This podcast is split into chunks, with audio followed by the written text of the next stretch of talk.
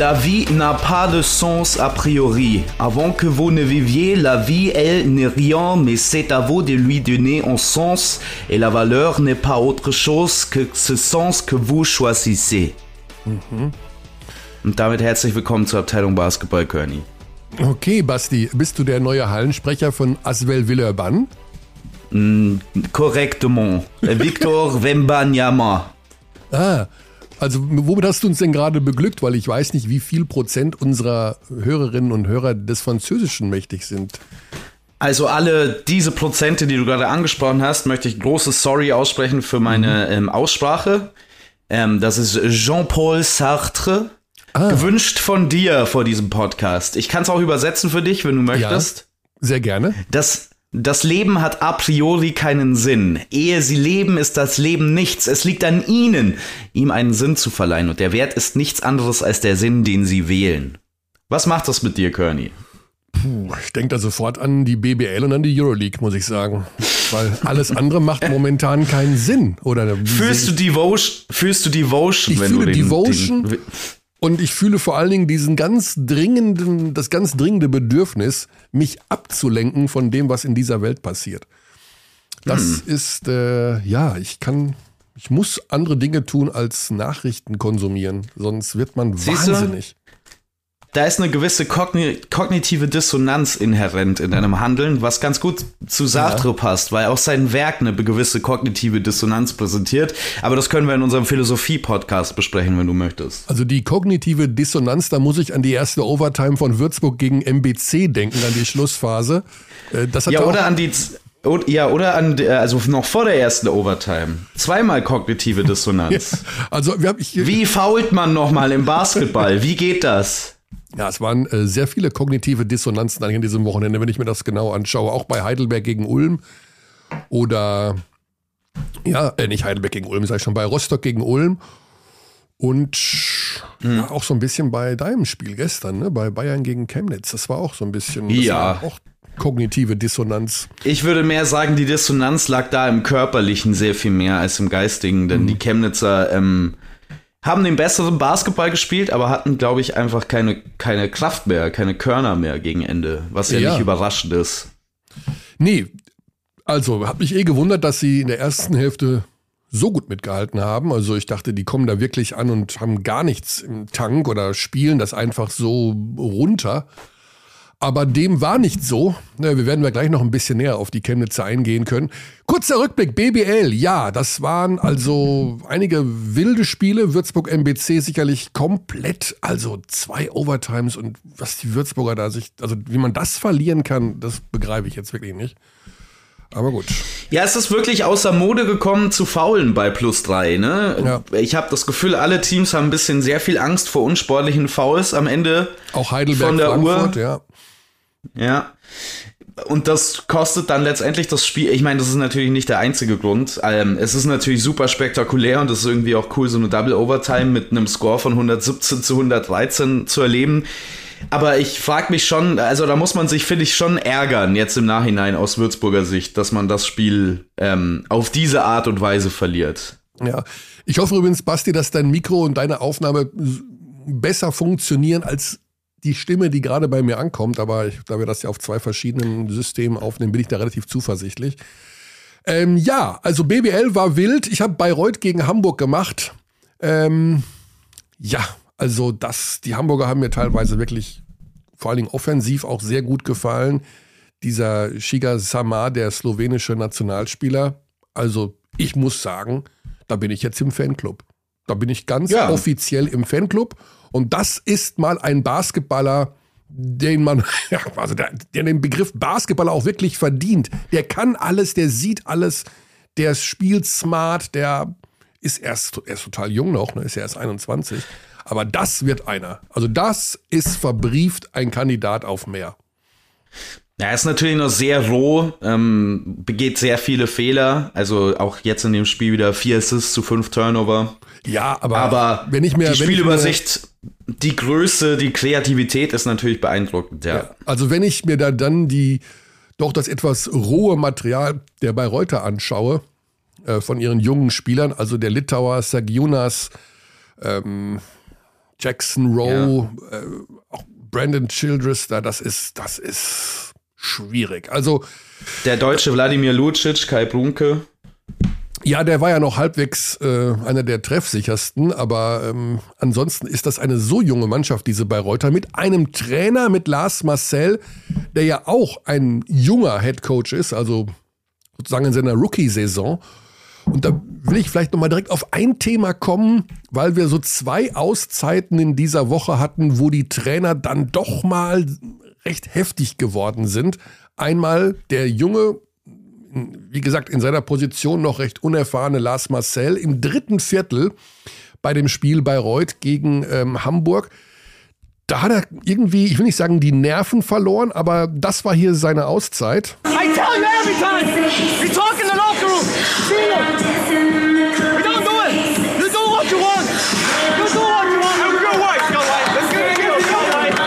Ja, do what you want, just do what you want. Lars Marcel da so ein bisschen die Nerven verloren beziehungsweise er wollte sein Team natürlich damit auch erreichen.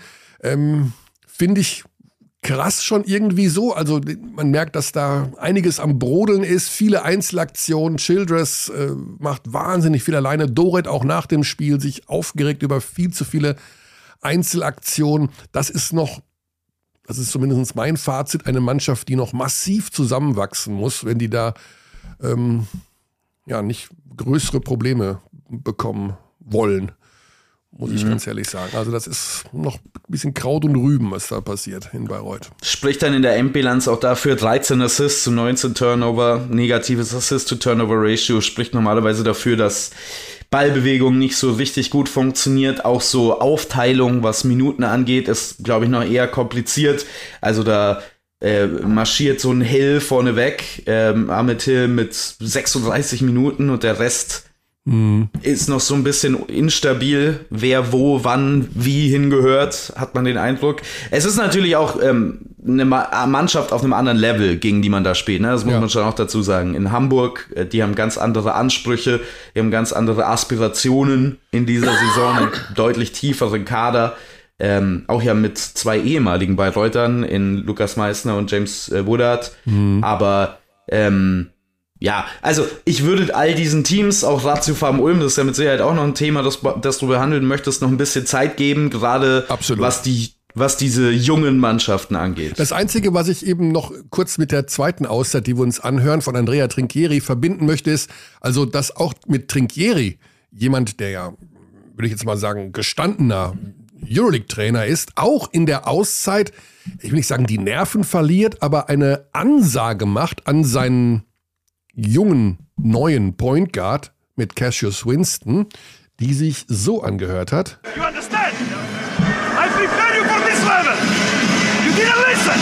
Also äh, ich fand mhm. das ganz spannend, dass sowohl Marcel als auch Trinkieri da so, ja, so sehr, sehr, ich sagen persönlich werden, aber das war von Trinkieri die Ansage an äh, Cassius Winston so, ich habe dich hier vorbereitet auf dieses Level, aber du hörst einfach nicht zu. Also ich will nicht sagen, dass da die Nerven blank liegen, aber wir haben es vielleicht so mit zwei vergleichbaren Geschichten zu tun, dass in dieser frühen Phase der Saison die Coaches einfach ja so ein bisschen Sorge haben, dass das, worauf sie ihre Mannschaft und ihre Spieler individuell vorbereitet haben, das noch gar nicht richtig angekommen ist. Und das hat man sowohl bei den Bayern gesehen in der Euroleague gegen Fenerbahce, das war auch noch sehr roh, so würde ich es mal einfach sagen als eben auch bei den äh, bei Bayreuth. Ich komme deswegen drauf, weil das die beiden Spiele waren, wo ich, mhm. die ich diese Woche ähm, kommentiert habe. Und das fiel mir so ein bisschen auf, dass im Grunde beide da so ähnliche Probleme haben. Ja, es ist natürlich ähm, bei Cassius Winston jetzt, im, ich weiß nicht, wie spezifisch wir jetzt werden wollen zu Beginn dieses Podcasts, aber ähm, schon der Fall, dass man sich da auch einen sehr rohen Spieler sehenden Auges geholt hat fürs Euroleague-Level. Mhm. Also der ist, wie du gesagt hast, sehr jung, der hat ein bisschen jetzt bei den Washington Wizards gespielt, aber kaum von Bedeutung seiner Einsatzzeit da, wenn man ehrlich ist. Ist ein wahnsinniger Offensivspieler, der aber defensiv, und das war immer das Problem bei ihm. Also der war aus der Highschool heraus, kann ich mich noch erinnern, eines der höher gerankten Point Guard Talente. Ähm, den hatte man auch so auf dem Radar, als er ins College ging für die NBA, möglicherweise sogar als Lottery Pick, also unter den ersten 14. Aber die Probleme waren immer defensiv bei ihm, weil er da auch in der Vergangenheit, das muss man auch so deutlich sagen, oft Desinteresse gezeigt hat. Mhm. Ähm, an so defensiven Rotationen und so. Und dass sich das jetzt nicht innerhalb von zwei Wochen verändern kann, muss ja auch irgendwie klar sein. Aber klar, also wenn du mit Trinkieri zusammenarbeitest, dann erwartet der sowas natürlich von dir. Und das ist aktuell noch nicht da. Ja. Ja, hatte, ähm, ihr habt das ja, du hast es ja gestern mit Birdie kommentiert, da hat äh, Birdie das auch nochmal ganz explizit angesprochen, dass der Kerl einfach defensiv eine gewisse Bocklosigkeit ausstrahlt und da einfach nur so rumläuft. Äh, das geht natürlich nicht, das ist klar. Also BBL, ein wildes Wochenende, schöne Spiele, interessante Spiele. Ähm, dein Fazit noch von dem Spiel, weil wir jetzt ja auch zu Chemnitz kommen. Wir werden gleich Nelson Weidemann mhm. mal kurz hier dazu holen. Ähm, was dir aufgefallen ist bei beiden Teams? Äh, ich glaube, Chemnitz wird sehr viel Spaß machen wieder in dieser Saison. Das ist wieder ähm, natürlich sehr ähnlich zu dem Spielentwurf von vergangener Saison. Klar, mit Rodrigo Pastore auf der Headcoach-Position auch nicht weiter überraschend. Ähm, sehr viele interessante Spieler. Äh, man hat ähnliche Spielertypen wieder gefunden, wie die, die den Verein verlassen haben. Also Sean Miller ist so ein bisschen der Isaiah Mike-Ersatz mit mehr Spielzeit. Äh, Anas Velitschka, der gestern eher zurückhaltend war, da weiß man natürlich jetzt auch nicht, wer von den Spielern hat noch mehr und wer hat weniger Probleme mit der Kondition mhm. nach der Corona-Pause. Aber Anas Velitschka, den haben wir auch schon kurz in der BBL mal gesehen. Ähm, das ist, glaube ich, ein Spieler, der vorm Durchbruch steht in dieser Saison. Der hat eine überragende Vorbereitung gespielt, war gestern sehr zurückhaltend, was sein eigenes Scoring anging, aber von dem wird man mehr erleben können. Und Marco Filipovic, der ist ja gestern schon gut durchgedreht, speziell in der ersten Hälfte. Äh, ein endlos langer Flügelspieler, der ist zwei Meter vier groß, hat fast Centergröße für Europa. Äh, ein wahnsinniger Shooter, jemand, der den Ball fliegen lässt, ähm, der noch ein bisschen so Defensivprobleme hat. Aber die Mannschaft, wenn sie dann mal fit ist, jetzt ist natürlich die Frage, wie viel müssen die aufholen nach der Pause. Also die Chemnitzer haben das ja schon mal erlebt vor zwei Saisons, als sie dann die ersten sechs Spiele zu Saisonbeginn direkt mal verloren haben, weil sie Corona hatten als Teamkollektiv. Wenn dieses Loch, in das sie fallen, jetzt nicht zu groß ist, dann ist das absolut eine Mannschaft, die ähm, um die ersten vier Plätze mitspielt für mich. Ja, sie müssen jetzt auch noch nachverpflichten. Matt Mooney hat ja den Verein verlassen. Sowas äh, ist immer sehr unglücklich, aber scheinbar hat's da, da geht's glaube ich gar nicht oder ging's gar nicht nur um finanzielle Aspekte, weil er ja zu Besiktas gegangen ist, sondern es hieß wohl auch, der passt nicht so richtig ins Team. Wir holen mal einfach Nelson Weidemann dazu. Warum sollen wir über den Konjunktiv ständig benutzen, wenn wir doch einen Insider haben, den Point Guard der Niners aus Chemnitz. Und der ist doch ein Freund unseres Podcasts. Den haben wir immer super gerne als Gast, weil er immer die Dinge so perfekt auf den Punkt bringt. Und die vereinbarte Uhrzeit, ich gebe zu, ich habe sie 60 Sekunden unterschritten. Hallo, hier ist die Mobilbox oh, von. Okay, okay, Nelson, okay dann versuchen wir es in 60 Sekunden nochmal. Oder ich mache das, was ich auch bei meinem werten Podcast-Kollegen Basti Ulrich ab und zu mache. Ich schicke ihm ein lautes Klingelingeling, mhm. äh, weil, weil er vielleicht noch in Essig und Öl liegt. Are you ready to rumble? Schreibe ich ihm jetzt mal. Okay, are you ready to rumble? Äh, er nannte sich ja mal bei Twitter Prince Nelson. Ich weiß gar nicht, ob er das immer noch ist. Oder nee, King Nelson das glaube ich. King Nelson. King ja. Nelson, ne? Ja. Okay, ähm, genau. Also, wir werden dann natürlich auch schon einen kleinen Blick auf das Pokalwochenende werfen heute. Am nächsten Wochenende sieht aus wie ein normaler Spieltag. Und äh, da würde ich auch ganz gerne eine Hörerfrage mit reinbasteln. Auch das soll heute ein Mini-Mini-Schwerpunkt mhm. sein, nämlich alle möglichen Vorschläge, Kritiken rund um den Podcast, rund um die Liga, rund um um alles Mögliche, außer vielleicht äh, die große Weltpolitik, gerne an abteilungbasketball.gmail.com. Und da kam von Stefan Reichert die Frage, mh, hm, er würde gerne unsere Meinung hören, ob es nicht besser wäre, das eventuell für die NBA geplante Modell einzuführen, wo die Ligaspiele für den Pokal hergenommen werden. Ähm, ich kenne dieses nee. Modell gar nicht. Also gibt es da was ähm, Neues im kommenden Jahr? Ja, ähm, ich bin mir gar nicht, also das ist noch keine beschlossene Sache, mhm. äh, dieses In-Season-Tournament.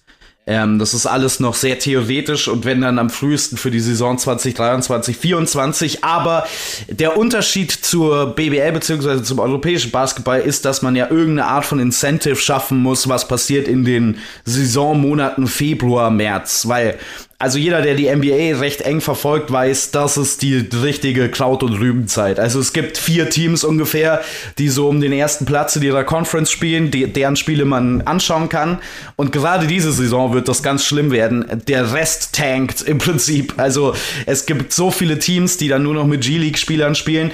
Und dieses In-Season-Tournament ist quasi ein Anreiz zu sagen, okay, wir wollen im März kompetitive Spiele haben wir haben so ein kleines Mini-Turnier, äh, wo dann irgendwie die Playoff-Teams oder bis Platz 12 oder wie auch immer, das ist alles noch nicht ganz fest, ähm, so einen kleinen Pokal ausspielen und es gibt am Ende irgendeine Art von Belohnung. Aktuell wäre das ein Preisgeld für die Spieler wohl. Es wurde aber auch schon ähm, darüber nachgedacht, ob man nicht vielleicht einen gewissen Playoff-Platz vergibt. Also, dass man einen der Playoff-Plätze quasi schon vergibt an das Team, das dieses Turnier gewinnt.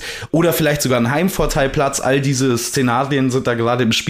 Es macht aus meiner Sicht für die BBL überhaupt keinen Sinn, weil die Spiele ja sowieso schon alle von extrem hohen Wert sind. Mhm. Ähm, und wenn die jetzt quasi eine Doppelbedeutung haben und du wirst ausgelost in der Pokalrunde als, äh, keine Ahnung, Rostock gegen Alba Berlin und musst dann statt zwei, dreimal gegen Alba Berlin spielen, während einer der anderen, ähm, der da unten drin steht, vielleicht einen leichteren Gegner bekommt, äh, dann ist es unfair einfach. Also ja. das ist eine unfaire ähm, Situation aus meiner Sicht. Es äh, gibt, also es gibt viele Probleme mit dem Pokal in Deutschland, so wie ich ihn sehe. Aber das Problem ist nicht, dass diese Spiele eine Aufwertung benötigen, die in der regulären Saison stattfinden. Also diese Spiele haben alle einen Wert. Ähm, ich finde den Pokal halt insofern ähm, insofern ein bisschen unspannend, beziehungsweise äh, er hat kein Pokal viel, weil es halt nur äh, Teams sind, die sowieso schon in der Easy Credit BBL sind. Also das ist sehr oft schon besprochen worden. Mhm. Keine Ahnung, wie kompetitiv das wäre, wenn da jetzt Pro A und Pro B Teams mitspielen würden. Es würde dem Ganzen aber einen ganz anderen Charakter verleihen. Das ist eher was, wo ich mir vorstellen könnte, dass es den Wettbewerb aufwertet. Vielleicht aber auch gar nicht. Also keine Ahnung. Ähm, ja, es hatte jedenfalls ja. keinen Pokalcharakter. Dieser, diese erste Pokalrunde, das Achtelfinale, sieht halt aus wie irgendein Spieltag. Äh, Aufsteiger werden ausgeschlossen. Pokal lebt immer davon, dass die kleineren Teams mit dabei sind. Da bin ich halt totaler Sportromantiker. Und auch wenn man mir hundertmal erzählt, dass das ähm, Leistungsgefälle zwischen der BBL und der Pro A, also der zweiten Liga, so groß ist, dass ja diese Pro A-Teams überhaupt keine Chance haben, äh, dann sage ich, naja, aber das ist ja halt auch, wenn der Fünftligist im Fußball den FC Bayern München empfängt, dann wird das trotzdem eine Party äh, beim Fünftligisten. Und äh, man muss aus meiner Sicht in jedem Fall einige Pro-A-Teams mit einbinden. Und komme nicht mit irgendwelchen Spielplangeschichten, dass das nicht passt, dann legt man das eben die erste Pokalrunde vor den ersten Bundesligaspieltag und lässt irgendein Preseason-Match da sausen. Also ich bleib dabei, da ja. das sage ich jetzt seit 35 Jahren, äh, die kleinen Teams müssen in einen Pokalwettbewerb mit eingebunden werden und soll mir keiner erklären oder erzählen, dass das nicht geht. Das geht. Das Problem ist halt alleine schon die passenden Umstände dafür zu schaffen. Ne? Also du weißt ja, wie viel Hickhack das äh, hinter den Kulissen ist, darum, ähm, welche Standards bei welchem Standort geschafft werden müssen für Kamera, wo die stehen können, wo die Kommentatoren sitzen ja, ja. und so. Und wenn man da jetzt auf einmal noch mal zehn neue Hallen hat, in denen man noch nie vorher war, äh, und das quasi innerhalb von so zwei Wochen machen muss, ich weiß gar nicht, inwiefern das umsetzbar wäre. Also all diese ähm, Dinge muss man natürlich mit heranziehen ähm, zu dieser Betrachtung. Aber ja, es ist ein bisschen komisch, dass sich dieser Wettbewerb immer anfühlt nach, ah, wir haben einfach einen normalen BBL-Spieltag ja. im Prinzip. Und nicht mal die Aufsteiger sind Teil dessen. Ja, also das, ist, ist für mich der größte Quatsch. Das ist ein riesen Nonsens. Also ja. das kann mir auch keiner erklären. Aber gut, das Ding heißt dann auch noch Magenta Sport BBL Pokal, also auf jeden Fall noch in dieser Saison. Ich weiß gar nicht, wie er dann im nächsten Jahr heißt. Ähm, mit acht Spielen, über die wir gleich reden werden. Ich versuche noch einen soll ich dem, der Nelson, der schläft noch, glaube ich, oder? Meinst du, der schläft noch? Die haben natürlich eine lange Rückreise gehabt von München nach Chemnitz gestern. Ja, wir Abend. können, können vielleicht die Zwischenzeit noch nutzen, um ähm, den Rostock Seawolves zu gratulieren ja. zum Sieg gegen Ratio Farm Ulm. Ähm, Da tun sich direkt hätte ich nicht erwartet.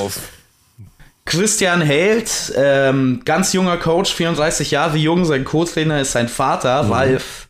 Ähm, äh, also beeindruckende Leistung, beeindruckendes Comeback in diesem Spiel, nachdem es ja zwischenzeitlich so aussah, als äh, würde Ulm davonziehen. Außerdem mit Roy Krupnikas, 15 Jahre jung, einen 15-Jährigen eingesetzt. äh, das ist, ähm, das ist, das ist auch schon mal was ganz Besonderes, ganz früh in der Saison. Also, das war ähm, schon mal eine große Party, hat auch cool ausgesehen. Ähm, also, ich glaube, das ist eine sehr coole Addition für die Liga. Ja. Wobei man dazu sagen muss, dass die Ulmer ihnen das auch wirklich hingeschmissen haben am Ende. Also das ist auch eine Geschichte mit Ratio Farm Ulm in dieser Saison. Da bin ich auch noch nicht so hundertprozentig sicher, wo das hinführt. Äh, zum Ende Ballverluste, falsche Entscheidungen. Ähm, also das hätte man natürlich auch niemals verlieren dürfen aus Ulmer Sicht. Äh, Ich habe ein bisschen Sorge vor den internationalen Auftritten der Ulmer. Das geht ja in dieser Woche los mit dem Eurocup. Hamburg und Ulm sind unsere beiden Eurocup-Teams. Werden wir auch gleich noch kurz ähm, drauf eingehen. Die beginnen ihre Saison am Dienstag und am Mittwoch. Ulm spielt gegen Venedig am Dienstag um 19 Uhr geht die Übertragung los bei Magenta Sport und die Hamburger am Mittwoch um 18.50 Uhr bei Podgorica. Also. Und da bei den Ulmern, also Venedig ist schon mal wirklich kein Fallobst. Boah, da muss ich wirklich sagen, was ich bisher von denen gesehen habe, da weiß ich nicht, ob das international ein Volldesaster wird oder sie kriegen es irgendwie hin, sich schnell zu entwickeln, denn ich glaube nicht, dass der Eurocup da viel verzeiht, muss ich ehrlich sagen. Das ist noch sehr unorganisiert. Ähm, das ist defensiv nicht gut. Ähm, ja, so Sachen wie Rollenverteilung, Schnick, Schnack, Stuck, äh, drauf gepustet erstmal, aber schon, schon schwierig. So, Nelson ist am Start. Wer das Bing Bing hört, das ist Nelson Weidemann. He's ready to rumble. Dann versuchen wir es mal und holen ihn hier mit an Bord. Zack. Guten Morgen. Guten Morgen, Nelson. Basti Ulrich ist auch an meiner Seite, der dich gestern schon kommentiert hat in, Moin. in München. Äh, ein bisschen länger geschlafen heute Morgen, war die Rückfahrt sehr lang. Ja, ein bisschen länger geschlafen, aber ich bin tatsächlich ein bisschen wach. Ich habe bloß mein Handy äh, im anderen Zimmer liegen lassen. Ah, kein Problem. Alles gut, wunderbar. Ja, tatsächlich die allerwichtigste Frage, die wir auch gestern versucht haben, so ein bisschen natürlich euch äh, zu stellen. Wie geht's euch denn allen eigentlich? Also, das war ja plötzlich, hieß es, sogar die Bild hat es vermeldet, alle Spieler Corona positiv. Wie habt ihr es überstanden? Wie, wie, wie seid ihr drauf? Ähm, ich, ich kann natürlich leider nicht für alle direkt sprechen, weil die, die Symptome waren bei jedem unterschiedlich. Aber ich hatte zum Beispiel wieder, also ich hatte wieder Schnupfen, Husten. Ich habe es auch gemerkt beim Treppensteigen. Also ich war wieder außer Atem. Es ging mir schon ziemlich auf die Nerven. Äh, Ähm, Wieder heißt, glaub, es war bei dir das zweite Mal auch, oder? Mal sogar. Ich hatte, ich hatte Oh. es erst vor, vor elf Wochen oder sowas hatte ich, hatte Ach, ich schon komm. mal. Also jetzt, ja. In der Offseason, genau. Und, und unserem Litauer ging es ähnlich. Mhm. Äh, dem, dem Point Guard, Velitschka. Ja. Ähm, Lockhart hatte auch ein bisschen Symptome. Äh, und ja, dadurch, dass wir halt erst so spät anfangen konnten mit dem Teamtraining so richtig am Donnerstag, war ein bisschen, war ein bisschen hart, wieder reinzukommen. Absolut. Ja. Dafür Aber- sah das ja. Dafür war ja eure, ja, Bitte, dafür war die erste Halbzeit ja sehr, sehr stark. Also ähm, geht auch mit einer Führung in die Halbzeitpause. War es dann äh, tatsächlich in der zweiten Halbzeit mehr die Kondition oder waren es mehr die Anpassungen ähm, defensiv vom FC Bayern Basketball? Welchen Eindruck hattest du da? Also ich fand persönlich, dass man schon, also ich persönlich habe auf jeden Fall krass gemerkt, dass einfach mein Juice weg war. Äh, ich glaube, ich kann aber auch für einen Großteil des Teams sprechen. Zusätzlich dazu kam es irgendwie, dass wir nie so richtig äh, energiebringende Plays hatten in der zweiten Halbzeit, sei es so, dass wir mal einen Offensiv-Rebound geholt haben oder offensiv voll angenommen haben. Und zusätzlich haben die halt die ganze Zeit ihre taffen Würfe getroffen, muss man da einfach sagen. Äh, contested, Ende von der Shot Clock. Ähm, ja, und das, das zieht dich irgendwie runter und klaut dir irgendwie Energie. Und wenn du eh dann schon so mit der Luft zu kämpfen hast, ist es dann halt sehr, sehr schwer, aus diesem Loch rauszukommen. Ne? Ja, super blöde Sache natürlich, aber jetzt habt ihr ja unter der Woche jetzt kein Spiel. wenn ich das richtig sehe, oder habt ihr doch noch eins jetzt unter der Doch, Woche? gegen Bamberg, oder? Im Europe Cup Ah, steht doch jetzt das Spiel kommt ja auch, der FIBA Europe Cup. Der, da habe ich euch ja auch verfolgt in der Champions League Quali. Nelson, fangen wir einfach mal ganz vorne an. Also, bei den berühmten BBL Media Days, ganz kurz zum Verständnis, da kommen Kamerateams zusammen und interviewen euch, machen mit euch verschiedene Einstellungen, um die für die Saison zu verwenden, für Trailer, für was weiß ich. Und da bist du auch einer der Kandidaten gewesen, die von Chemnitz da beim Media Day waren.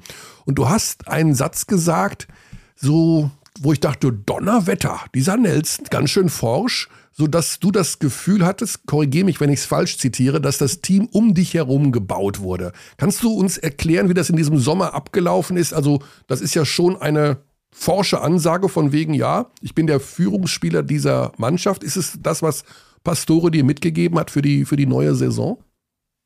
Ähm, ja, also wir saßen im Sommer alle zusammen, Jonas, damals noch Niklas äh, und ich. Mhm. Und Rodrigo hat uns klar gesagt, was er halt vorhat. Er hat gesagt, dass er uns halt am meisten vertraut und dass wir halt einfach den Vorteil haben, dass wir seine Art und Weise schon kennen, mhm. wie man Basketball spielen möchte, dass wir das halt auf die anderen übertragen möchten. Und dann finde ich es, glaube ich, äh, ganz logisch, dass er halt das Team um uns drei herum gebaut hat, also um Suschinskas, Jonas und mich. Mhm. Ja. Ja, Niklas ist ja dann erstmal gegangen. Ne? Also, ja, ich hoffe nicht war, direkt. Also kam ein bisschen unerwartet, deswegen war er, deswegen sage ich, dass er anfangs noch dabei war. ja, ich meine, da hat der Bayer, FC Bayern angeklopft und vielleicht auch noch einen Euro zugelegt und dann ist das eben so. Wie ist denn die Mannschaft aus deiner Sicht zusammengestellt? Also, Basti hat gerade schon im Vorgespräch euch sehr gelobt, von wegen, dass es euch wieder gelungen ist, ähm, ja, sehr große Flügelspieler zu verpflichten, auch wieder Spieler, die wirklich wahnsinniges Potenzial haben mit Sean Miller, mit Anas Velitschka.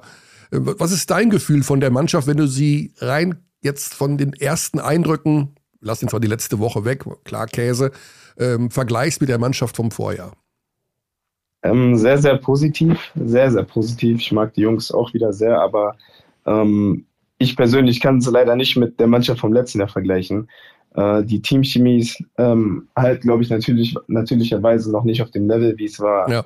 äh, bei dem Team in der letzten Saison. Also bei dem Team in der letzten Saison hatten wir halt das Vorteil, den Vorteil, dass wir uns alle irgendwie schon mal kannten. Also sei es, dass ich mit Atkins zusammengespielt habe, sei es, dass äh, Wimberg mit, mit Messernet und, und anfangs auch Robinson, äh, nicht Robinson, dass, dass Wimberg mit Messernet zusammengespielt hat, dass Messernet anfangs mit Robinson zusammengespielt hat äh, dass, dass wir vier Spieler halten konnten und nicht nur drei. Also es hat halt den Vorteil gehabt, dass wir uns alle irgendwie schon kannten und deswegen war in der Kabine halt immer, es war immer laut, es war immer gute Laune.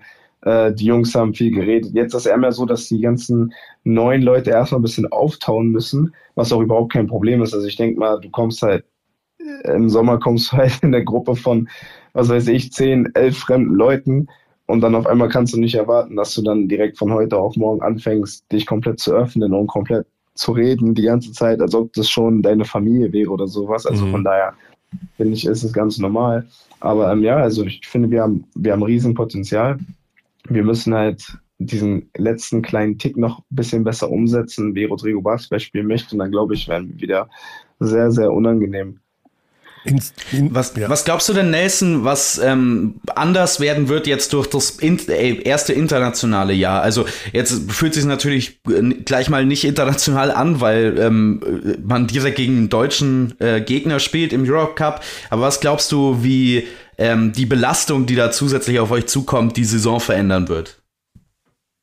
Äh, ehrlich gesagt habe ich die Belastung bei sowas wirklich immer nie so richtig im Kopf. Also klar, sie, sie spielt, glaube ich, eine Rolle, aber für alle Leute, die mal sagen nach Niederlagen, ja, wir hatten, keine Ahnung, vorgestern ein Spiel und deswegen hatten wir keine Kraft und sowas. Also ich, das ist einfach nur eine Ausrede in meinen Augen, weil ich mir immer denke, für meinen Teil, dass diese Leute, die in diesen Teams spielen, sich dazu bewusst entscheiden, diese Belastung einzugehen.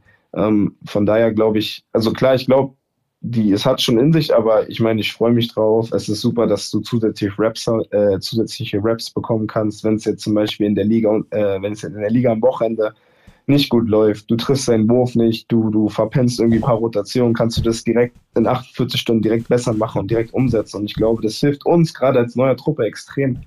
Dadurch, dass wir uns halt ähm, zusätzlich die Chance geben können, uns mehr einzuspielen und nochmal besser kennenzulernen durch diese ganzen Auswärtstrips, durch diese ganzen Spiele. Mhm. Also ja, ich, ich freue mich aber drauf. Jetzt müsst ihr trotzdem noch mal so ein bisschen umbauen und das ist ja vielleicht anknüpfend an das, was du gerade gesagt hast, dass die Teamchemie noch nicht auf dem Level vom Vorjahr ist, weil es einfach auch noch früh in der Saison ist, weil Matt Mooney euch auch verlassen hat, ähm, der Shooting Guard. Und da heißt es in der Pressemitteilung bei den Chemnitzern, das ist etwas ungewöhnlich, dass das so direkt angesprochen wird.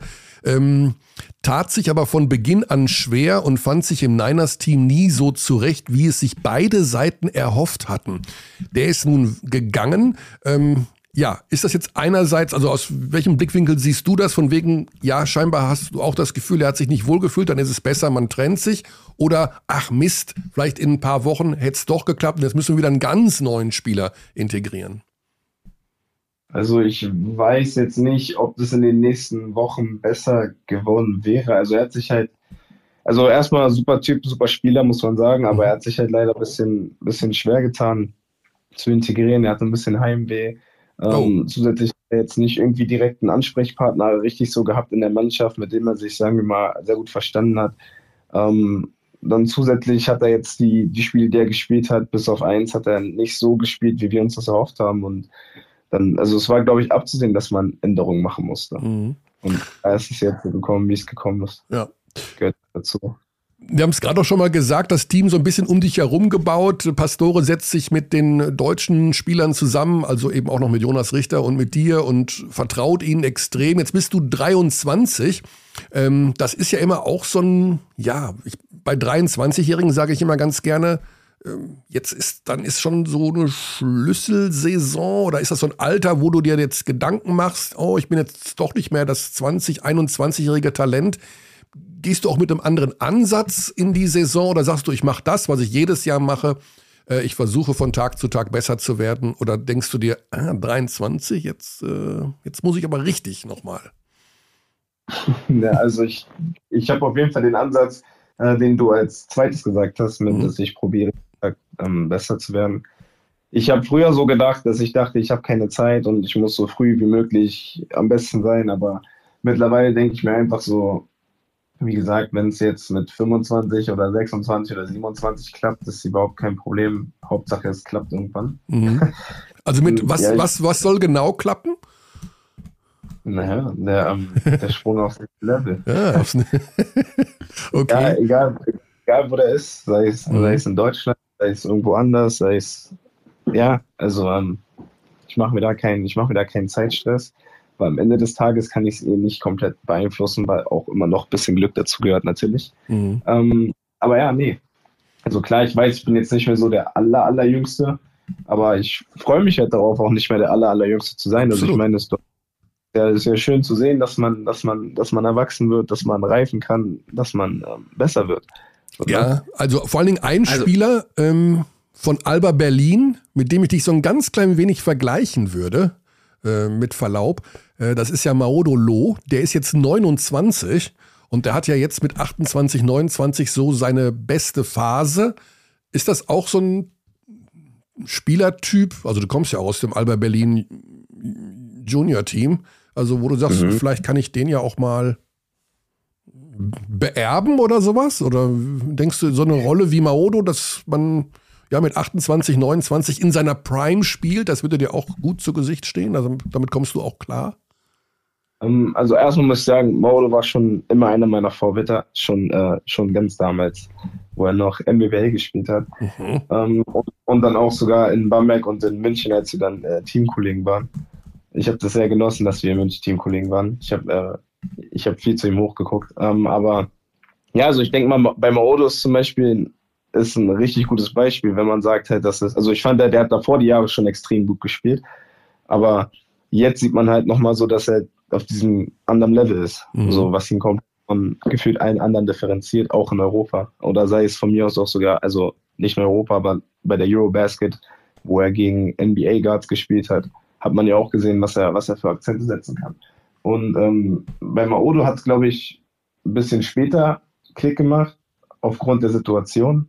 Ich glaube, jetzt bei Alba fühlt er sich einfach am wohlsten vom Umfeld her und vom Trainer her. Und ähm, ja, aber beim Auto ist halt, wie soll man sagen, ist halt, da kann man halt sehen, so, man soll halt nie aufgeben und wenn es halt erst später klappt, dann klappt es Mhm. erst später. So Hauptsache es klappt. Ich muss auch anfügen, also 23 ist jetzt nicht so, dass 23 ähm, so uralt wäre, also dass man Nein. dann so Das war das ja mit nicht 34 irgendwie anfängt, sondern mit 23 kommen die meisten Leute gerade vom College und äh, also Spieler, die das College wählen und ähm, dagegen die Entwicklung, die man von dir gesehen hat, Nelson, in den Saisons, in den vergangenen Saisons, also gerade letztes Jahr auf dem Level, auf dem Profi-Level, also das ähm, ist schon äh, also es ist jetzt nicht so, dass du irgendwie äh, hier gerade mit zwei Minuten letztes Jahr und, und jetzt müssen wir mal schauen, was passiert. Ähm, ich finde die schon auf einem wahnsinnig hohen Level tatsächlich. Ähm, Dankeschön. wenn du wenn du jetzt ähm, eine Sache, also wenn du dir wünschen könntest, von heute auf morgen ist eine Sache in meinem Spiel anders. Ähm, Gibt es da überhaupt eine Sache und wenn ja, was wäre die? Ja, ich wünsche mir tatsächlich, dass ich noch, dass ich immer noch äh, ein bisschen ruhiger werde. Also ich glaube, das ist so die Sache, mit der ich am meisten zu kämpfen habe. Aber also das ist so eine Sache, die musst du dir, glaube ich, jeden Tag bewusst im Kopf sagen oder beziehungsweise im Kopf setzen. Und ähm, ich glaube, sowas kommt halt, wenn du es nicht von Natur aus hast, erst mit Erfahrung. Also ja, also dass ich in Sachen wie wie Pick and Roll zum Beispiel mal Gang zurückschalte, um halt den richtigen Pass zu spielen. Dass ich, wenn ich eins gegen eins spiele, in dem richtigen Tempo spiele, dass, mein, dass ich meinem Gegner auch die Chance gebe, auf meine Fakes zu reagieren, weil wenn ich mich spielen sehe, habe ich oftmals das Gefühl, dass alles sehr hektisch und alles sehr schnell aussieht. Mhm. Und Mhm. also ich finde, es ist trotzdem schon sehr, sehr viel besser geworden jetzt, wenn ich mich vergleiche im Vergleich zu NBL und Pro B-Zeiten. Aber es, ich glaube, es ist wirklich, wenn ich, wenn ich das herausgefunden habe, wie ich in diesem richtigen Rhythmus spielen kann, dann bin ich, glaube ich, nicht mehr so weit entfernt davon, aufs nächste Level zu kommen. Mhm. Interessant. Aber ich bin, ich bin mir sicher, dass sowas halt mit, mit, mit der Zeit, mit der Erfahrung, mit der Abgezocktheit einfach kommen wird. Ja. Ja, dann äh, wünschen wir dir dafür alles Gute, Nelson, dass äh, ja die Parallelen zu Maodo, ich, ne, Bayern München, Bamberg, da wart ihr bei den gleichen Vereinen. Okay, Maodo war nie in Göttingen, aber ansonsten Kann ja noch kommen. kann noch kommen, genau. Ja, wir wünschen dir erstmal, dass du vor allen Dingen gesundheitlich, dass ihr alle da wieder möglichst schnell auf 100 Prozent seid und ähm, wieder die Puste habt für, für komplette 40 Minuten. Ähm, ja, mehr kann man, glaube ich, da nicht sagen. Also das wird vielleicht den einen oder anderen Tag noch dauern. Dann geht's am Wochenende noch im Pokal nach Kreilsheim. Aber das hast du, das ist wahrscheinlich, wenn noch ein Spiel dazwischen ist, das ist noch weit weg, oder? Das ist erstmal jetzt Bamberg und dann kümmert man sich Ja, um also ich glaube, genau, ich glaube, die Zeit wird jetzt sehr schnell vergehen. Mhm. Also, weil es ist ja alles Schlag auf Schlag auf Schlag, aber ja, erstmal Spiel von Spiel zu spielen. Ne? Ja. Und zwischendurch schaust du auch Euroleague eigentlich? Bist du so ein Euroleague-Schauer? Du bist ja ein, so ein totaler NBA-Dude, da, da bin ich 100% Natürlich, sicher. Ich bin, ich bin, bin alles. Ich bin alles. Ey. Ich mir alles an, wo ich irgendwann mal spielen möchte. Ne? Ja, Also, ja, und ähm, nee, Euroleague ist das Beste. Also, ich habe, äh, ich glaube, fast, ich habe probiert, alle Spiele parallel zu gucken, aber es war ein bisschen Wow. schwer. Aber ich war, Wow. ich war, ich war wirklich beeindruckt von, von Alba. Ich war wirklich sehr beeindruckt. Ich meinte, also wenn die so jedes Spiel spielen, dann Ja. gewinnt nicht mal Golden State gegen die. ja, das Muss war ich sagen. Wahnsinn. Defensiv und offensiv. Aber ich habe es mir irgendwie auch irgendwo schon für meinen Part gedacht, weil ich mir dachte, Partisan hat halt diesen Druck als, als Newcomer, als, als gute Spieler verpflichtet, gleich aufzulegen. Und Alba ist halt einfach, die sind, das unterschätzen immer viele, besonders außenstehende Menschen, verstehen nicht, wie wichtig es ist, so ein Team zusammenzuhalten, wenn alle sich schon kennen, wenn man diese, diese Rotation schon in sich hat, wenn man weiß, wie der andere spielt, wenn man weiß, was man von dem anderen verla äh, äh, na, äh, verlangen kann. Ja. Das ist so ein, so ein unfassbarer Vorteil. Gerade bei Albers ist ja so extrem. Da hast du ja nicht nur, da hast du ja Leute, die schon über mehrere Jahre zusammenspielen, was halt sehr, Ja. sehr, sehr, sehr, sehr krass ist. Und es wird halt immer schwerer, dann dagegen zu gewinnen. Ähm, Bayern, klar, Bayern hat es halt ein bisschen schwer. Ähm, also ich fand, die haben jetzt nicht so schlecht gespielt. Man muss halt sagen, das ist noch früh in der Saison, aber Fenerbahce ist halt direkt natürlich ein Brocken, muss man einfach sagen. Absolut. Äh, ja, Monaco, Bologna, total unterhaltsam. Ähm, Olympiakos, Barca, mega unterhaltsam. FS, FS, Roter Stern, brauchen wir auch nicht drüber reden. Nils, Also, das ja, hast du alles gesehen oder was? Das ist ja, Wahnsinn. mu- Muss, muss. Ja. muss. Also das, das heißt, äh, da würde ich dann doch noch gerne eine Frage hinterher schieben. Wir nehmen mal Bayern und Alba raus, weil, ne, schieben wir mal beiseite. Wenn du dir jetzt einen Verein aussuchen könntest, wo du gerne spielen möchtest von allen übrigen, hast du da noch so einen Favoriten, wo du sagst, oh, da würde ich auch gerne mal spielen? Monaco. Echt Monaco? Wirklich? Okay. Ja, Monaco. Unter Sascha Ja. Obradovic. Ja, also ich, also, das Basketballerische, das Basketballerische habe ich so ein bisschen außen vor genommen, aber so, ja, so, so am Meer leben in einer schönen, so. schönen Stadt. Stadt, Stadt, dann, was weiß ich, Monaco kann man schon mal machen. Ne? Ja, Ja. also Naja, aber ich habe es ich hab's ja letztes Jahr auch ähm, ein bisschen hinter den, hinter den Türen mitbekommen, weil ein guter Ex-Teammate von mir in Monaco gespielt hat. Und deswegen sage ich Monaco. Aber ich würde natürlich überall, überall, bei jedem Team, jedes Team ist geil. Also Monaco, weil das da so schön am Meer liegt, okay? Ja, und, da, und weil man auch mal äh, ab und zu mit Kevin Durant einen kleinen Chat haben kann an der Seitenlinie. Ist das auch so ein, ist das auch so ein Ding, was dir gefallen würde? Ja, also warum nicht, ne? Wenn man es mitnehmen kann. Ja. Ich weiß nicht, ob Mike James den Ball so gerne passt. Aber gut. Also auf jeden Fall eine hochinteressante Mannschaft. Also ich habe ja auch äh, vor Saisonbeginn gesagt, ich versuche von Monaco möglichst viel zu sehen, weil das eine super Kombi da ist, die da alle spielen. Und jetzt, Ja. jetzt am Donnerstag Monaco gegen Anadolu. Ne? Also Riesenspiel Ja. auch. Gute Sache. Ein Ja, Nelson, das, ich finde sowas stark, dass du das auch alles reinziehst. Und dann kommt die NBA auch noch dazu demnächst. Ja, ist ja auch schon bald Saisonbeginn. Also, muss, Ja. muss alles, das muss alles, alles absorbieren, alles aufnehmen. was sagt die Also- Freundin dazu, wenn dann nur Basketball läuft und gar nicht mal Rosamunde Pilcher oder irgendwas anderes? Rosamunde Pilcher. Die liebt es. Immer, die guckt immer mit mir zusammen, mit Puls. Ach, die, komm. Ist mehr, die, ist mehr, die ist mehr dabei als ich. Ach, Natürlich. komm. Wenn's, wenn's vor allem. Ich liebe es. Ah, she's a keeper, Nelson, she's a keeper. Schnell Auf heiraten. jeden Fall. Okay, ähm, ja, danke dir. Es war wieder mal sehr nett mit dir zu sprechen. Wir haben das schon im Vorfeld gesagt. Äh, Nelson ist einfach, du bringst die Sachen einfach perfekt auf den Punkt und äh, ich könnte dir stundenlang zuhören, wie du darum philosophierst. Schöne Sache. Ja, ähm, dann wünschen wir dir das Allerbeste und egal in welchem. Wettbewerb, gesund werden, Vollgas geben und den nächsten Schritt machen. So sieht's aus. Dankeschön. Gute Zeit, Nelson. Bis Danke, wir dann. sehen uns. Jo, Tschüssi. cheers. So, da sind wir. Ich wieder. muss übrigens noch, ich weiß nicht, haben wir noch einen äh, Euroleague-Block später oder muss Ja. ich jetzt? Okay, dann muss ich später Abbitte leisten. Ich habe, äh, also zu dem Partisan-Alba-Spiel muss ich noch ein bisschen Abbitte leisten, habe ich das Gefühl. Ah, okay. Ja, können wir gleich gerne machen. Lass uns einen Blick auf, den, auf das Pokalwochenende werfen. 15. bis 17.10. Wir machen das so, wir gehen alle acht Spiele einmal durch und sagen, wer gewinnt. Okay? Okay. Und wer gewinnt, weil oder so. Also, MBC gegen Bayreuth. Nuff. Schwer zu sehen. Ich sag, also ich glaube, der MBC ähm, allein wegen der offensiven Feuerpower. Die Defensive ist, wie, es ist wieder, es ist wieder der MBC. Es ist wie immer. Es ist wie Ähm, immer der MBC. Ja, Und die haben bestimmt auch ein bisschen Rückenwind bekommen, jetzt nachdem sie da 117 Punkte in Würzburg erzielt haben. Ich bleibe auch beim MBC. Kralsheim-Chemnitz haben wir ja gerade schon mal angerissen. Das ist sehr tough aus Chemnitzer Sicht, ähm, gerade gegen die äh, Kreisheimer mit ihrem super Hochtempo-Basketball. Äh, da konditionell mitzuhalten. Das bessere Team in der Zusammenstellung ist Chemnitz für mich. Ich weiß nicht, inwiefern die Kondition noch ein Faktor sein wird. Ich würde tatsächlich auf, das ist auf dem Papier ein Außenseiter-Sieg, ähm, aber aufgrund der Umstände, glaube ich, gar nicht so überraschend. Ich würde auf Kreisheim tippen. Ja, würde ich in dem Fall auch, um ehrlich äh, zu sein. Also das, was Nelson noch gerade erzählt hat, dass die doch alle noch ziemlich auf dem auf der Rille 17 laufen. Das wird sich die nächsten Tage nicht ändern. Dazu noch das Europe Cup Spiel. Kreilsheim wird da besser vorbereitet sein.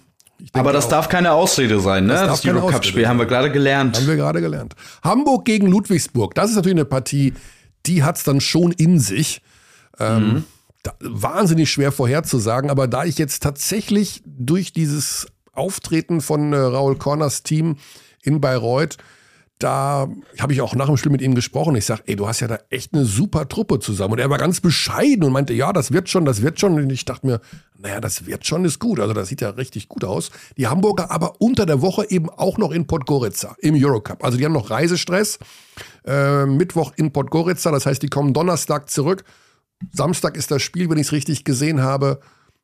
Ludwigsburg auch unbequem, also hat so ein bisschen auch John Patrick Vibes, der da nach wie vor immer auch noch äh, mit äh, beratend Ja. tätig ist. Ich meine, der Geist von John Patrick weht natürlich immer noch durch die Halle, auch mit dem neuen Head Coach, Ja, Josh ja. King, der Das- ehemalige Assistenzcoach. Ähm, Hamburg mit einem etwas anderen Spielansatz als in den mhm. vergangenen Jahren unter Pedro Calles. Das ähm, wird eines der interessanteren Spiele, würde ich sagen, in ja. der ersten Pokalrunde. Ich sehe die beiden Teams relativ auf Augenhöhe, ja. mag aber die Versitali Versatilität ähm, von Hamburg ein bisschen mehr als die von Ludwigsburg. Ja. Ich glaube, die haben auf verschiedene Spielsituationen, zumindest Stand jetzt, mehr verschiedene Lösungen. Kleiner Vorteil vielleicht für Hamburg. Würzburg, Versatilität, was für ein Wort. du, hast, du hast schon einige Fremdwörter heute drin gehabt, vorhin auch. Das eine mit A, was war das nochmal? Ich weiß nicht, ab bitte, was habe ich gesagt? Also schon der Sartre-Einstieg war ja für ah, Ach so, a priori, ja, das habe ich ja nicht. Nee, da war noch irgendein irgendein Substantiv. Na, wurscht. Würzburg gegen Ul, äh, Quatsch, gegen Oldenburg. Gegen Würzburg Oldenburg. gegen Oldenburg. Ja. Ähm, da ist klar Oldenburg für mich. Klar, ja, Oldenburg, also, ja. Klar, Oldenburg. Klar, Oldenburg. Göttingen-Ulm, das Rückspiel, wenn man so will. Ulm zu Hause ähm, gegen Göttingen verloren letzte Woche. Göttingen, sehr enge Rotation, sehr kurze mhm. Rotation, aber eine gute Rotation. Ja, ich also mir gefällt diese Mannschaft wirklich sehr, sehr gut. Äh, Till Pape, Revenge Game Nummer zwei gegen seinen ehemaligen Verein. Ich glaube, das ist ähm, das Potenzial für einen der größten Stils in dieser Saison. Die Verpflichtung von Till Pape ist ein wahnsinnig feiner Spieler mit einem sehr, sehr komplexen offensiven Arsenal, der ähm, defensiv sich noch ein bisschen verbessern muss. Harald Frey äh, ist jetzt der Anführer dieser Mannschaft, unangefochten. Ähm, ich mag die Göttinger richtig gerne und glaube, dass die sich auch nochmal gegen Ulm durchsetzen ja. können. Ja, Ulm ist für mich die zu große Baustelle, also eine der größten Baustellen der Liga. Ich weiß nicht, ob die dann jetzt am Dienstag gegen Venedig komplett zerlegt werden oder ob man vielleicht da sich auch noch mal ein bisschen steigern kann, ein bisschen wachsen kann, aber ich sehe auch da Göttingen vorne. Braunschweig gegen Heidelberg. Apropos größte Baustelle der Liga, die größte Baustelle der Liga sind die Löwen in Braunschweig. Ich glaube, dass da der Baum jetzt schon brennt. David Krämer nach dem Spiel am Wochenende von wegen keine Energie im Spiel und Achtung und im Training. Wow. Mhm. Also, dass man, man hört das ja immer wieder mal, dass ein Spieler nach dem Spiel sagt, wir haben heute mit wenig Energie gespielt. Aber wenn ein Spieler, der jetzt auch Leistungsträger ist in Braunschweig mit äh, David Krämer, sagt, auch im Training keine Energie, dann weißt du, da ist irgendwo noch ein Bad Apple unterwegs, da stimmt es noch hinten und vorne nicht. Ist natürlich gerade aufgrund der Charakteristik des Teams sehr überraschend. Sehr viele junge deutsche Spieler, von denen ja. man eigentlich erwarten würde. Also die müssen attackieren, die müssen auch im Training hart rangehen. Ähm Braden Hobbs, einer der Vorzeigeprofis der letzten Jahre, ja. der kann ich mir nicht vorstellen, dass Hobbs schlecht trainiert, um ehrlich zu so sein. Als, so als Anführer der Mannschaft quasi, was diese äh, Mentalitätssache angeht. Mhm. Äh, ich meine, ich kenne die internen Brände nicht. Ja. Dementsprechend fällt es mir so ein bisschen schwer, das oder diesen Teil zu bewerten.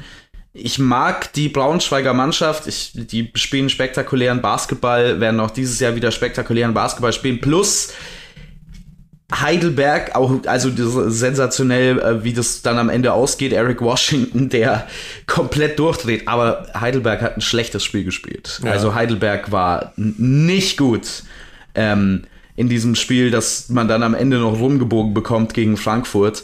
Also äh, ich sehe da zwei Teams, die aktuell noch so ein bisschen vom Leistungslevel, das sie in der Lage sein sollten zu erreichen, weg sind. Ja, also wir lassen es ja immer wieder auch unter der Woche gerne vom Sportdirektor der Heidelberger erklären, wie es um den Status äh, der Mannschaft bestellt ist.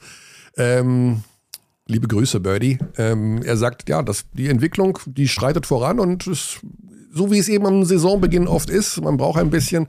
Ähm, vielleicht hat jetzt dieser Sieg nochmal geholfen. Bei Braunschweig, wie gesagt, glaube ich, dass da zu viel im Argen liegt. Deswegen gehe ich hier mal mit Heidelberg. Und wir gehen zu den beiden Partien, wo vielleicht ähm, ja, sich eventuell die Mannschaften drunter verbergen, die weit kommen in diesem Pokalwettbewerb. Bamberg gegen Bayern, das ist zufälligerweise am Sonntag mein Spiel. Ähm, Freue mich da extrem drauf. Die Bamberger, bei denen war ich auch schon mal jetzt in der Saison, äh, werde ich auch noch nicht so hundertprozentig schlau raus, um ehrlich zu sein. Also vom Kader her gefallen sie mir besser als letztes Jahr, muss ich sagen. Aber es ist noch nicht so richtig klar, wie die so spielen werden. Also da fehlt mir noch diese berühmte Identität.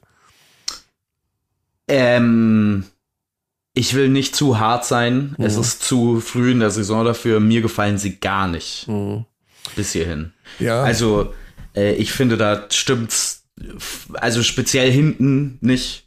Die, die Defense ist, ist wirklich. Ähm, also das ist unter Odin Amir gar nicht so einfach, weil der sehr komplexe Defensivsysteme hat, auch mehrere verschiedene Defensiven und ich finde es ein bisschen ähm, ein großer Indikator dafür, dass das noch nicht rund läuft, ist, dass wir so wenig verschiedene Defensivvariationen sehen von Bamberg. Gemessen daran, was Osen Amir letztes Jahr so gespielt hat. Ich habe das Gefühl, dass er den Spielern nicht wirklich vertraut, aktuell seine verschiedenen Defensivphilosophien umzusetzen. Mhm. Und das ist sehr deutlich bemerkbar. Ich meine, offensives Talent hat dieses Team sehr viel. Äh, das war ja auch vergangene Saison schon der Fall. Defensiv gefällt mir das überhaupt nicht und ich glaube nicht, dass du mit der Defense, außer es gibt jetzt einen massiven Sprung bis nächste Woche, ähm, wirklich eine Chance hast, gegen den FC Bayern Basketball mitzuhalten. Ja, ja also so, ein, so einen richtig guten Verteidiger sehe ich eigentlich nur in Amir Bell. Ich glaube, der kann gut eins gegen eins ja, also gut am Ball man, verteidigen, aber. Man hat schon gutes defensives Personal auch im Kader. Das Problem ist, dass es so viele Spezialisten gibt. Also es gibt Spieler, die quasi nur offensiv funktionieren und Spieler, die nur defensiv funktionieren. Oh. So ein Spencer Reeves zum Beispiel ist schon auch ein unangenehmer Verteidiger, ähm, der offensiv dir mal was geben kann, ist aber ein bisschen wackelig, auch aufgrund seiner Größe natürlich.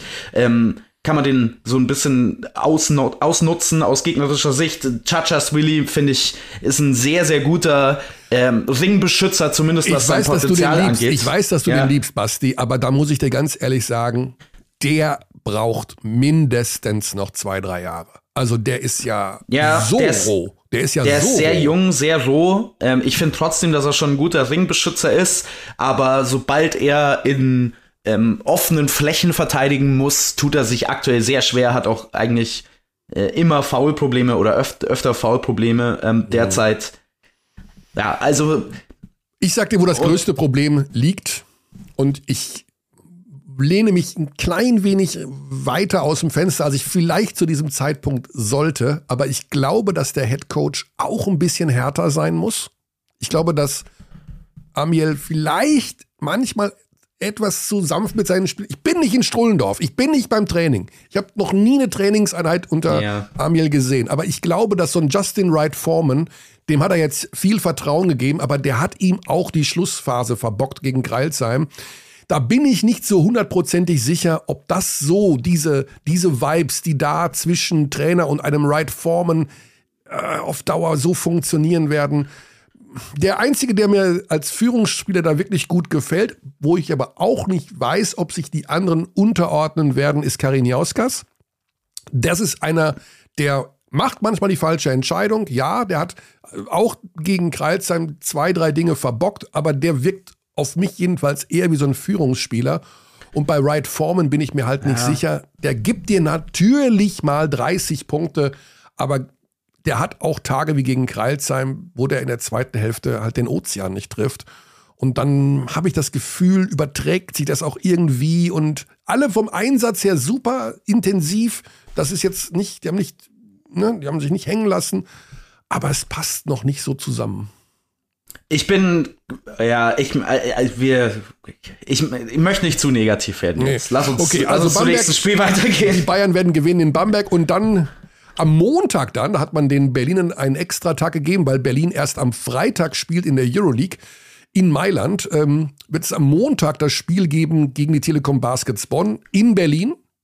Ärgerlich mhm. für die Bonner, die natürlich sich bestimmt auch erhofft hatten, in diesem Wettbewerb äh, weit zu kommen. Aber ich sag ganz ehrlich, wenn Berlin so spielt, wie sie momentan spielen, ähm, ich habe da auch gestern wieder reingeschaut, äh, das ist so unfassbar kontrolliert. Also die kleinste Windböe links, rechts wird erkannt und äh, ja, haben sie natürlich mal ein paar Minuten, wo sie nicht aufmerksam sind. Aber ey, gegen Partisan, was war das denn? Also, das ist ja. Ja. Also, ich, ich, ich glaube, dass Berlin momentan jedes Spiel gewinnt, wenn sie so spielen, wie sie jetzt zuletzt gespielt haben und auch zu Hause. Ich glaube, ich, ich glaube schon, dass Bonn das Potenzial hat, Alba zumindest spieltaktisch in so eine gewisse Zwangssituation zu bekommen. Ich meine, das Offensiv-Rebounding ist Kernteil des Spiels bei den Telekom Baskets und damit kann man Alba möglicherweise vor eine unangenehme Wahl stellen, nämlich spielen wir mit oder ohne Kumaje für längere Abschnitte im Spiel, weil wenn Kumaje auf dem Parkett ist, dann weißt du auch, Bonn wird den jagen. Also unter allen Umständen, da wird jede, jeder einzelne Angriff wird Kumaje involvieren und das ist so ein bisschen die Kippe für mich. Wie sehr kann Bonn das offensive Brett äh, kontrollieren? Die spielen ja ein sehr, sehr aufwendiges Offensiv-Rebounding-System. Ja. Ich habe da mit Per Günther bei der Eurobasket länger drüber geredet. Das ist super interessant. Das kann man auch mal beobachten. Das nennt sich Taggen. Also, dass man, sobald der Ball in der Luft ist, seinem Gegenspieler quasi so im Rücken steht und ihm damit die Bewegungsfreiheit wegnimmt. Ähm, per Günther meinte, dass Jaka Lakovic auch versucht hat, hat, das in Ulm spielen zu lassen, aber dass das einfach fast nicht möglich ist, weil es so äh, energieaufwendig und konzentrationsaufwendig ist. Denn klar, sobald einer von fünf Spielern nicht taggt, äh, gibt es meistens einen Fastbreak und einen Layup für den Gegner. Und die Bonner schaffen das tatsächlich auf einem sehr konstanten Level, das zu machen. Ich glaube, so kann man Alba schon ein bisschen wehtun und dann eben zu unangenehmen Entscheidungen zwingen. Aber ja, Alba wirkt in extrem guter Form, ähm, mhm. extrem gut eingespielt, das war ja sowieso klar. Äh, und sind natürlich auch der Favorit in diesem Spiel. Ja. Ich möchte da noch mal eine Frage anschließen von einem Hörer, der uns geschrieben hat und äh, ich mag übrigens die Anrede, geehrte Podcaster. Mhm, okay, vielen Dank. Mhm. Äh, geehrte Podcaster. Äh, ich habe das Gefühl, ich muss einen Knicks machen jetzt. Ja, äh, liebe Grüße an Karl-Heinz Schäfer für diese Nachricht. Ähm, er würde gerne mal, dass wir bei Stego anrufen, dem Hallensprecher in Bamberg. Finde ich auch interessant, das können wir mal machen. Äh, mhm. Stego war ja auch. Auch Hallensprecher bei der Eurobasket. Genau, war ja auch Hallen, also sicherlich einer unserer besten, vielleicht sogar der beste Hallensprecher, den wir haben. Ähm, zwei Fragen, die können wir ganz schnell beantworten. Mich würde interessieren, ob Sie, Herr Körner, oder Sie, Herr Ulrich, gelegentlich ein selbst kommentiertes Spiel nochmal anschauen. Nein. Und zwar möchte ich da für die letzten 33 Jahre sprechen. Ich glaube, ich habe das noch nie gemacht, ähm, weil ich, das ist jetzt, mag jetzt sehr kokettierend wirken, aber ich höre mich selber sehr ungern. Also, ich glaube, da haben viele Millionen Menschen das Gleiche. aber ich kann, wenn ich, wenn ich mich ja. da selber reden höre, denke ich, oi, halt die Klappe. Also ich höre mich, ich höre kein anderes Spiel von mir, also noch nie. Basti, ich habe das früher sehr viel gemacht, zwecks Qualitätskontrolle und Verbesserung. Ich habe nur einfach keine Zeit mehr dafür. Also ich wüsste nicht, wann ich mir jetzt noch mal ein Spiel ja. von mir anhören sollte. Frage an Herrn Ulrich zum Spiel Bamberg gegen Berlin. Deswegen kam ich noch mal drauf, weil du gerade auch über äh, Kumace gesprochen hast. Hatten Sie nicht den Eindruck, dass Cacashvili bei jeder Gegnerberührung ein Foul bekam, während Kumace sich fast alles erlauben konnte? Ja. Oder müssen Sie bei Schiedsrichterkritik auch mit einer Geldstrafe rechnen, wie Spieler und Trainer? äh, ja, das Nein. ist die Antwort. Nee, das nee, also nicht, aber. Ich habe das Spiel, das, das Ding ist folgendes. Mhm. Ähm, und das, das kann man jetzt mal allgemein für alle Spiele in der Zukunft, äh, die wir diese Saison noch haben werden, ähm, mal vermerken, aus meiner Sicht. Mhm. Wenn ich im Kommentar oder irgendein Kommentator anfängt mit Schiedsrichterkritik und diese dauerhaft äh, über die Übertragung ausbreitet, ist die Übertragung Bullshit. Mhm. Ähm, weil man dann über nichts anderes mehr spricht als über Pfiffe, die in den allermeisten Fällen sowieso viel enger sind, als sie von den Leuten, die diese Spiele anschauen, dargestellt werden. Also diese Klarheit, die vom Sofa aus existiert, existiert in der Halle keineswegs. Ne? Also ansonsten würden sich ja auch nicht zwei verschiedene Mannschaften über Schiedsrichterpfiffe beschweren. Mir ist es wichtiger, das Spiel so gut wie ich es kann zu erklären und die Charaktere, die dieses Spiel gestalten und mich weniger auf Dinge zu konzentrieren, die nur Negativität über dieses Event bringen. Klar gibt es Spiele, das haben wir ja gerade bei der Eurobasket erlebt, wo die Schiedsrichter einen massiven Einfluss auf den Ausgang des Spieles haben. Aber, und es tut mir jetzt sehr leid, das ähm, so deutlich sagen zu müssen, die Leistung der Schiedsrichter im Spiel gegen Alba gegen, äh, von Alba gegen Bamberg hatte null null Einfluss auf den Ausgang dieses Spiels. Alba hätte dieses Spiel auch gewonnen, ähm, wenn Bamberg 40 zu 2 Freiwürfe gehabt hätte. Klare Ansage, wir gehen, wir haben jetzt exakt eine Stunde um, zu unserem kleinen Euroleague-Block noch, denn wir wollen die Euroleague ganz eindeutig auch als einen unserer ganz großen Schwerpunkte behandeln in diesem Podcast, denn der erste Spieltag hat schon ähm, klar gemacht, dass das eine super Saison werden kann, die, ja, muss man ganz ehrlich sagen, also mit vielen knappen Spielen und mit einer sehr engen Ausrichtung äh, durch die Saison gehen wird. Ich würde gerne einleiten, äh, Basti, dass du etwas erraten musst. Ja. Okay. Und zwar, ich habe ja gerade schon von diesem Media Day gesprochen, äh, wo die Spieler zusammenkommen und äh, interviewt werden und so Faxen machen müssen und auch mal so ein paar Gesten machen müssen. Ich habe einen Spieler aufgenommen, äh, der lacht jetzt gleich und du musst anhand des Lachens erkennen, um welchen Spieler es sich handelt, ja? Aha. Are you ready?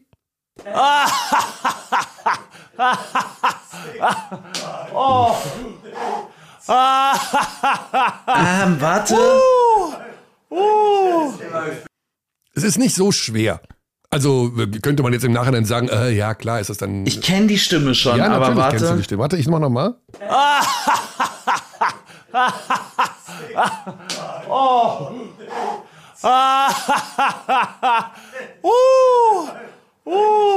mal. Okay, ich äh, gebe dir noch zwei, Ist drei Sekunden. Luke Sigma? Ja, das ist Luke Sigma. Ja. Ja, genau. Ähm, kommt deswegen auch drauf, weil er einer der Top 3 Spieler war am ersten Euroleague-Spieltag, was diesen Effizienzwert angeht.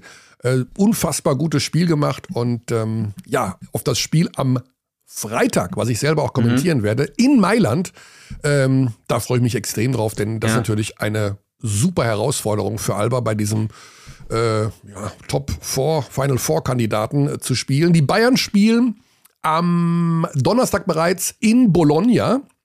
Gegen Sergio Scariolo. Ja, gegen Sergio Scariolo. Ähm, ich muss noch Abbitte, ich wollte ja, Ja. noch Abbitte leisten. Ah, okay. Ähm, in Bezug auf das Partisan-Spiel, weil ich Yamada angepriesen habe als ähm, den Point Guard, den ich ganz vorne sehe. Du hattest tatsächlich recht, also Dante Exum ist der Point Guard in diesem Ja. System bei Partisan, was ich nicht nachvollziehen kann, aber gut, ähm, die werden schon wissen, was sie da machen. Ja, Ähm, also- also, ich, keine Ahnung, ich äh, bin ab dem Moment, als ich erfahren habe, dass Dante Exum der Point Guard sein wird bei äh, Belgrad, äh, sind meine Erwartungen für die Mannschaft ein bisschen gesunken, um ehrlich zu sein. Also, Ja. der kam als Point Guard Projekt in die NBA und war nie in der Lage, die Point Guard Position zu spielen in der NBA. Jetzt ist es vielleicht in der Euroleague ein bisschen anders, aber ich finde, man könnte argumentieren, dass äh, Guard äh, gerade als Spielentscheider schwieriger ist in der Euroleague als in der NBA, weil du sehr viel weniger Platz hast. Und Dante Exum hat jetzt nicht unbedingt die tightesten Handles. Ähm, der ist nicht unbedingt ein guter Spielmacher. Als Scorer, klar, hat er überzeugt gegen Alba Berlin. Aber ich finde es doch ein bisschen besorgniserregend, dass der jetzt da auf der Eins spielt. Ja, wir werden es, äh, also ich habe aufgrund deiner Expertise auch lange überlegt, ob ich äh, Yamada in mein Euroleague Fantasy Team einbauen soll. Und er war bis zwei Stunden vor Abgabeschluss tatsächlich äh, einer meiner Guards, dann habe ich ihn doch rausgeschmissen. Ähm, Ich weiß nicht, ob das so eine gute Entscheidung war. Ich muss noch sehr hart an meinem Fantasy-Team arbeiten. Aber bei Bologna spielt einer, also dann gegen die Bayern am Donnerstag um 20.15 Uhr bei Magenta Sport mit Semi Ugele. Ich hoffe, ich spreche den Namen richtig aus. Sammy Ogele. Ogele. Oge- oder Ogele. Ogele. Also französisch Der ist Ogele. ja, äh. Ähm, Aber es kommt aus Amerika, also Sammy ja. Ogele. Semi Ogele, der äh, hat hervorragend funktioniert in meinem Team. Und äh, der wird den Bayern unter Umständen auch vor ein paar Probleme stellen. Also Das war ja auch, war ja auch einer meiner Tipps. Ne? Also es war ja auch einer meiner. Das ist einer meiner Lieblingsspieler seit Jahren. Ich, Ach, der ich, auch. Ich. Mhm. Du hast viele Lieblingsspieler, muss tatsächlich. ich sagen. Ja. Äh, ja, also Sammy Ogele und ähm, Gershon Yabusele, für die habe ich schon sehr lange einen Softspot, weil die äh, ab und zu auch zusammen nebeneinander bei den Boston Celtics gespielt haben und es war eine Vollkatastrophe, aber äh, ich mag einfach diese Brocken von Spielern, also Ja. die, dieser, diese 159 Kilo auf zwei Meter komprimiert. Das gefällt Kennst, mir sehr gut. kennst du seinen vollständigen Vornamen? Äh, nein. Jesus, Jesus Semilore Talo Dabi Jesu. Okay. Und dann haben wir noch ein Spiel free vor der Paywall bei Magenta Sport. Der Klassiko. Barcelona gegen Real Madrid auch am Donnerstag um 20.15 Uhr. Und, äh, das Ganze wird kommentiert von Lukas Schönmüller und von Birdie. Und jetzt machen wir mal was jetzt, ähm, jetzt machen wir nämlich mal wirklich ein, Über- also das sind ja alles immer Überraschungsanrufe. Das ist nicht fake. Wir rufen wirklich die an und die haben keine Ahnung. Aber Lukas Schönmüller hatten wir erstens noch nie hier im Podcast, im Überraschungsanruf. Und zweitens muss man dazu sagen, ich kenne Lukas gar nicht so gut. Ich habe den schon mal getroffen, aber man trifft sich ja als Kommentatoren, Kollegen gar nicht so, weil entweder ist der eine beim Spiel oder der andere. Aber man ist ja ganz selten zusammen irgendwo. Außer jetzt bei der Eurobasket, wo wir uns jeden Tag gesehen haben. Äh, mit fünf Tagen Unterbrechung. aber äh, Lukas Schönmüller jedenfalls, den habe ich einmal oder zweimal in meinem Leben gesehen, ist aber ein wichtiger Teil in unserem Kommentatorenteam. Und der kommentiert dieses Spiel. Und bei dem weiß ich überhaupt gar nicht, ob der diesen Podcast zum Beispiel kennt. Ja? Oder ob der meine Nummer eingespeichert. Ich glaube, der hat gar nicht meine Nummer. Das heißt, wenn ich da jetzt anrufe, sieht der einfach nur 0163, klack, klack, klack, klack, klack und denkt sich, okay, das könnte auch die Autowerkstatt sein. Ja, wir sind in einem komischen Arbeitsumfeld allerdings, wo, ähm, also normalerweise ist die Empfehlung niemals rangehen, wenn man die Nummer nicht kennt oder Ja. eingespeichert hat. Aber bei uns muss man an jeden Anruf Absolut. rangehen. Wir sind die perfekten Ziele für so Ja. ähm, Anrufscams, weil bei uns gibt's 400.000 Leute, die einen anrufen, die man nicht eingespeichert hat. Absolut. Und es könnte ja das ZDF dabei sein. Ja? Oder was weiß ich. wer. Klaus Kleber persönlich, ja. Klaus Kleber. Gundula Gause. Wie heißt das die merkt man, wenn Klaus Kleber anruft, das merkt man daran, dass die Nummer so ein bisschen schief angezeigt wird. Okay. Also das, das ist tatsächlich, das ist Ü hoch 100, was jetzt hier passiert. Mhm. Ja, der geht nicht dran. Der, der kennt die Nummer nicht. Ich habe auch hier schon den Finger auf dem unserem Podcast Opening Jingle, um ihn direkt damit zu konfrontieren. Geh mal dran, Lukas. Du wirst dich, du wirst dich echt wundern. Im Nachhinein wird er sich vielleicht ärgern. Na, geht nicht dran. Gut, dann. Oder er ruft vielleicht gleich zurück, keine Ahnung. Wir wissen, ich hab, wir haben einen Kollegen, der kriegt heute alle vier Weisheitszähne gezogen. Äh, Das ist der Oh, wer? Leiter, das ist der Leiter der Sendung von Barcelona gegen Real. Das ist Simon. Simon Kerber. Ja, und den, rufen, den können wir nicht anrufen, der liegt gerade in Vollnarkose. Also, oder hat die dicken Backen so dick, dass er nicht sprechen kann. Wäre auch lustig irgendwo, aber das tun wir ihm nicht an. Alles Gute an dieser Stelle, Simon. Gute, guter alter Freund, ebenfalls aus Heidelberg übrigens. Ja, Also, aus Heidelberg, da ist irgendwie die Basketballseuche. ja. Okay, äh, wir haben die Termine genannt. Barca Real 20.15 Uhr, Freitag dann Mailand gegen Alba um 20.15 Uhr und ja auch noch so interessante Spiele wie äh, Fenerbahce gegen Maccabi, also Baskonia gegen äh, Partizan. Wie gesagt, die Euroleague macht in dieser Saison einen sehr, sehr ausgeglichenen Eindruck. Hab ich jetzt alles untergebracht, was ich unterbringen wollte? Ich glaube ja. Da war noch eine Zuschrift von einem aber das verschieben wir auf nächste Woche. Genau. Wenn vielleicht noch ein paar Zuschriften von euch daheim dazukommen. An die Abteilung Basketball at gmail.com. Hast du noch was auf dem Herzen, Basti? Oder sollen wir nach Hawaii gehen? Ja, lass uns nach Hawaii gehen. Lass uns nach Hawaii gehen. Da war ich noch nie. Und alle, die da waren, sagen, man muss mal hin. Das ist nur so einfach so wahnsinnig weit. Das, ist- das ist wirklich weit. Also du fliegst ja ewig dahin. Ne?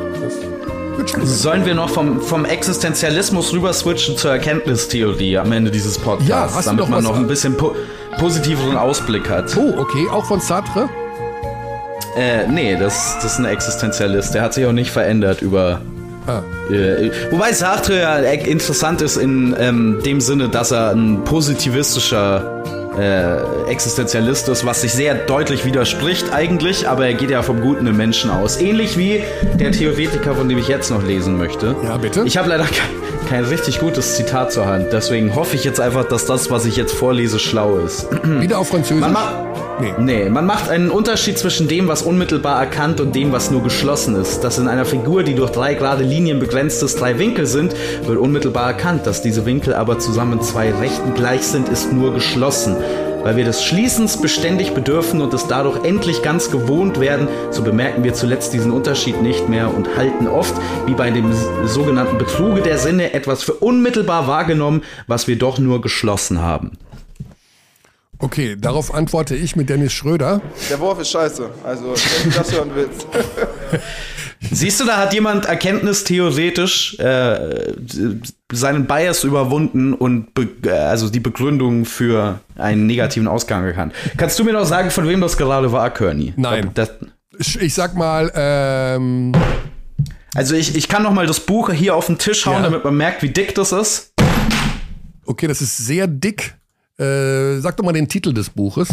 Ja, okay, wenn ich den Titel des Buches sage, dann wird sofort klar. Dann ist es Nietzsche. Nee, das war ähm, aus der Kritik der praktischen Vernunft von Oh, Immanuel Kant. Immanuel Kant. Ja, dann gehen wir extrem feuilletonistisch aus diesem ähm, Podcast für heute raus, denn ja, die ganz große Wahrheit hat ja auch unser Bundestrainer äh, ausgesprochen vor einigen Jahren und die soll auch an diesem Ende der heutigen Ausgabe nicht fehlen. Tschaußen. ist scheiße. Also, wenn du das hören willst. We treat people here with complete respect. This is Germany.